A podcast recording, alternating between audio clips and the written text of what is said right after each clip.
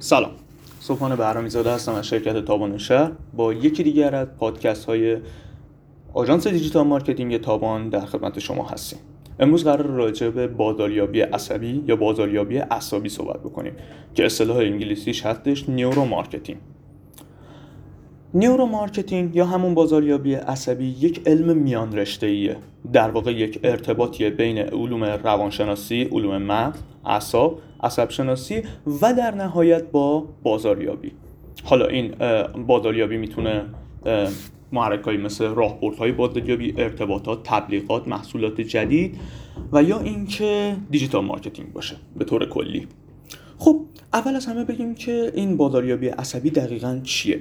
این بازاریابی عصبی در واقع ارتباط بین مغز انسان عصبهای انسان یا همون نورونهای عصبی انسان با روش های تبلیغاتی و بازاریابیه اینکه چه چیزهایی در توی مغز انسان باعث میشه که یک شخص به سمت یک برند کشیده بشه یا اینکه به طور کلی یک برند خودش رو توی دل یا همون مغز مخاطب جا بکنه.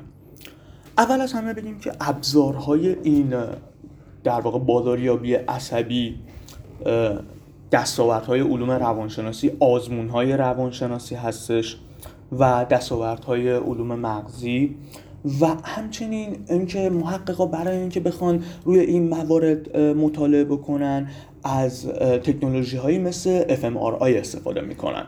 خب fMRI یا EEG هر چیزی که نوارهای مغزی رو در واقع بیاد روشون مطالعه بکنه یک آنالیزی بکنه تا بفهمه که چه چیزی باعث میشه که دقیقا مغز انسان به سمت یک برند به سمت یک کالا به سمت یک نیازی خدماتی کشیده بشه.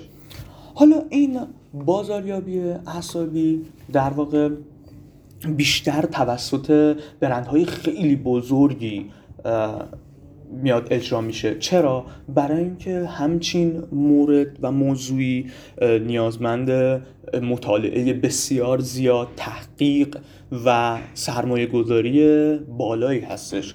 و خیلی هم البته اونقدر برای کسب و کارهای نوپا و تازه کار خیلی مناسب نیستش.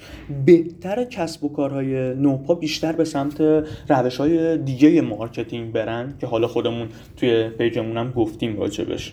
بیشتر به سمت اونا برن و بعد زمانی که بخوان یک پلن بلند مدتی رو برای وفادارسازی مشتریان یا بهتر بگیم که تاثیر روی ساب یا همون ناخودآگاه مشتریاشون بخوام بذارن سراغ این بازاریابی عصبی برن به طور کلی صحبت کردن راجع به این بازاریابی عصبی نیازمند زمان بسیار زیادی هستش. اما خب تا جایی که ما سعی می‌کنیم فقط صرفا حس کنجکاوی رو فعال بکنیم اینکه دقیقا چیه؟ اینو بدونید که بازاریابی عصبی همونطور که شاید شما فکرشو بکنید خیلی با موضوع عصبی شدن و بعد دیگه اینجور موارد ارتباطی نداره. و همونطور که گفتیم بیشتر برای فرایندهای مغزی به کار میره. حالا بیشتر از این که بخوایم وارد این بحث بشیم این که بگیم که این بازاریابی بیشتر میاد توی قسمت هایی از مغز حالا قسمت های میان مغز قسمت های مثل قشر قشر مخ و جایی که جاهایی از مغز که بیشتر کار استنباط رو دارن رو درگیر می‌کنه.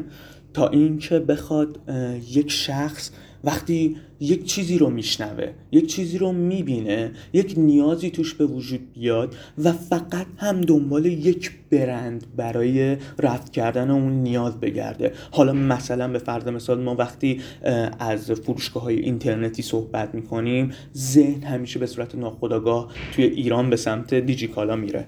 یا مثلا اگر از تاکسی اینترنتی صحبت کنیم ذهن به صورت ناخودآگاه به سمت اسنپ میره یا هر برند دیگه خب این از این یک توضیح کوتاهی بود. حالا حتما برای اطلاعات بیشتر دنبالش برید search بکنید مطالعه بکنید و اینکه کلا توی تمام موارد marketing ی مطالعه یک موضوع بسیار لازم و واجبه.